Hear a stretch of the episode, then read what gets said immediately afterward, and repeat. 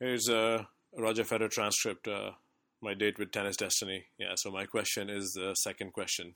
Give it a listen. Thanks. So do you want English questions first? Please raise your hand to Michael. How are you, Roger? Good, how are you doing? Michael, always Michael. Yeah. Did he do anything that surprised you today? I mean, look, I've hit with Francis maybe twice before, once the French and once the US Open, and their reaction surprised me, so I'm not going to get a surprise really a second time around, because I saw the power he had, the explosivity he had, you know, how easily he could generate pace, so I think it's going to be really good. Like most of the next-gen campaign, if you like, are going to be good players, you know, plus they're pushing each other up right now. They have good dynamic. They're quite friendly also with one another, yet they have good rivalry. And I think the question was always, how was he going to come out? I mean, it's the question also for any player, also for me, how can you start a match? And he seemed like to be fearless, no problem, good serving, you know, take the ball early, make the plays, and that I like to see, you know. A younger player comes out that he really feels he has nothing to lose and he's only got stuff to gain, and you know, I hope he's going to learn a lot from a match like this, just because playing on a center court with a lot of people under pressure, saving break points, making break points, playing breakers, that's what it's about, and it should feed a player like him with a lot of energy moving forward, hopefully.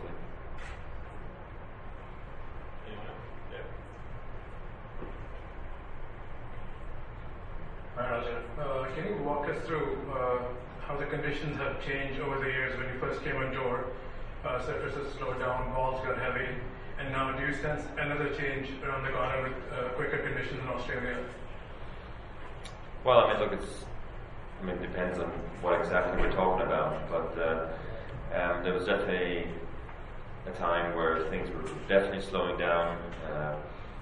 After Millennium, really, I thought you could see and feel a proper change, and things were, you know, leaning towards the slower side. More and more matches were played in the night sessions, particularly at the Australian Open. 2004, I played the finals there. It was during the daytime, so that's always going to play fast, regardless of what kind of balls you're going to play with, because of if you're playing 40-degree heat, the ball's always going to fly. So then, the way they set it up, basically you're going to play quarters, semis and finals in the night, and then if you add a slow ball and you slow down the course too much, you're going to be in some epic rallies.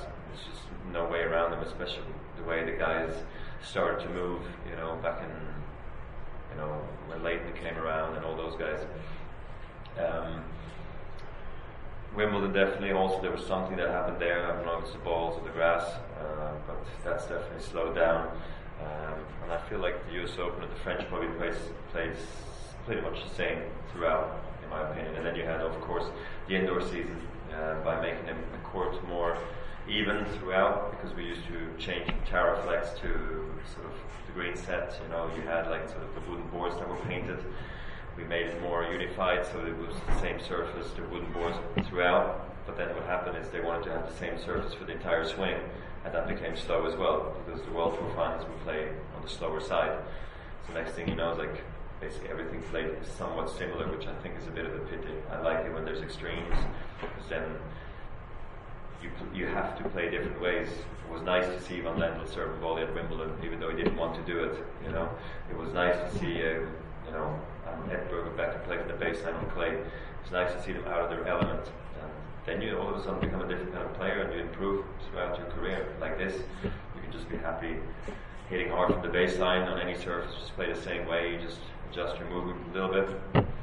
But to me, that's not so exciting, so I think it's important that we have change really slow and really fast. You haven't played Del Potro since 2013, and you were supposed to play him here last year until you had to pull out, so will you watch his match tonight, maybe hoping that that one happens? Yes, I would love to play against him. I'm happy for him with his comeback, winning the Davis Cup. Like you said, I should have played him here last year, but I was sick, so that was a pity. But it's better to play him maybe this time around when we're both better, you know, because he was also just on the comeback last year. But yeah, we've had some epic matches against each other.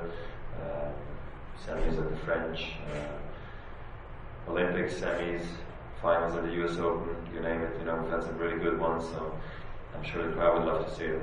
But Robin Haase is going to have a word to say about that, as we know.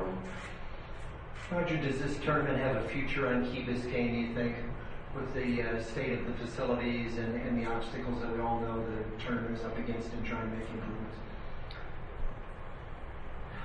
I mean, it depends on the importance of the growth of the site. I know they can't grow, so traffic's rough. It's not getting easier. I don't think they can improve much in terms of capacity. So the question is everybody happy this way or not? If you want to go bigger, clearly you have to move. But it's the grass always greener on the other side. I'm not sure. You know, it's a hard one. I know this tournament from a long time ago here. I even played the juniors back here on this very court back in '98. So look, in a way you wish it goes on here, but I think at this point everybody understands also the word to move. Roger, I wanted to ask about your relationship with Stan. I guess in the past it could have been best described as big brother, little brother. It's not like that anymore. Could you describe it, and when did it start to change? I think when Stan cracked the top, let's say 50 maybe, you know, I felt like he didn't need as much guidance or as much advice really, you know, when he doesn't call you or text you before certain matches anymore, big matches, and he goes on and causes the upset, so he goes on and does really well by himself with his team and his coach. That's when you sense that he's moved on, and that's what you want. What I like about Stan, he used to always take two steps forward, one step back, two steps forward, one step back. He keeps doing that.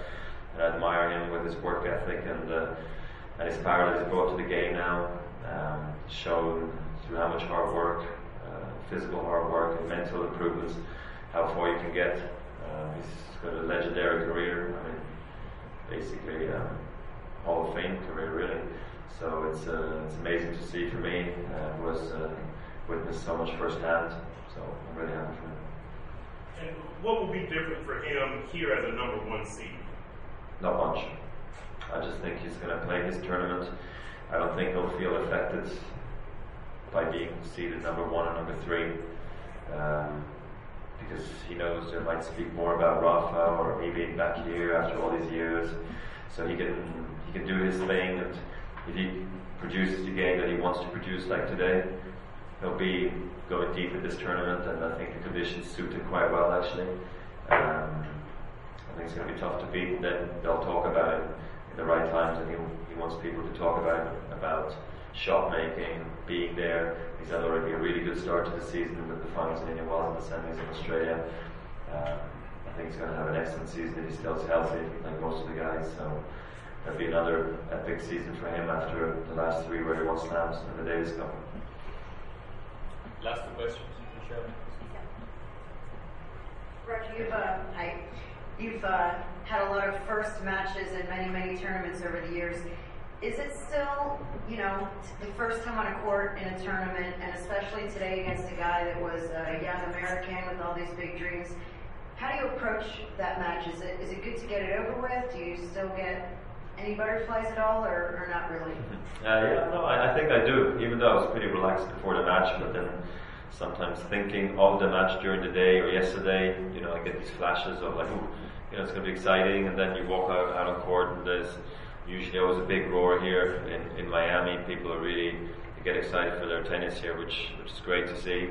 And then, like you mentioned, playing somebody who's got really absolutely nothing to lose, who's only there to gain, makes at the end very,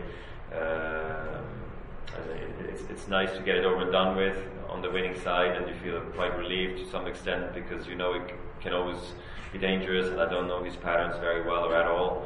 And I was actually playing very well, and he stayed with me for a very long time, so that can make you nervous if maybe I wouldn't have been so confident. I thought it was an enjoyable match. I think we both played very well, and we both can maybe walk away from this match actually quite happy, which is not so often in tennis that that's maybe the case. That's what. As you get deep into the first set there, and he is playing so well, are you just kind of waiting for the opening, knowing it's a a young guy who hasn't faced a top-10 player before, you think the chance is going to come at some point? Well, you try to tell yourself that, but sometimes I realized I was playing the opponent too much more than the ball. That can be tricky then to change that around again. And I was trying all sorts of things on the return and nothing was really working, so going in the break I wasn't quite sure, so I went back to my initial plan to just stay aggressive, you know, make him come up with good shots and try to move forward if you can, but Francis was doing a nice job towards the end of the set, also serving big when he had to, and you know, he sort of had me going there for a while. So I think I started well with the meeting break, and if you can start with your first meeting break against a player like him, maybe that can be enough if you keep serving well. And I think I was really focused, I must say. Point for point mentality was really good in that first set. I hardly lost any points on my serve, and I think that maybe put, you know, pressure on Francis. But you know, I was very pleased actually how I played, because it was swirly wins against a player who has a really good power and didn't know the patterns against.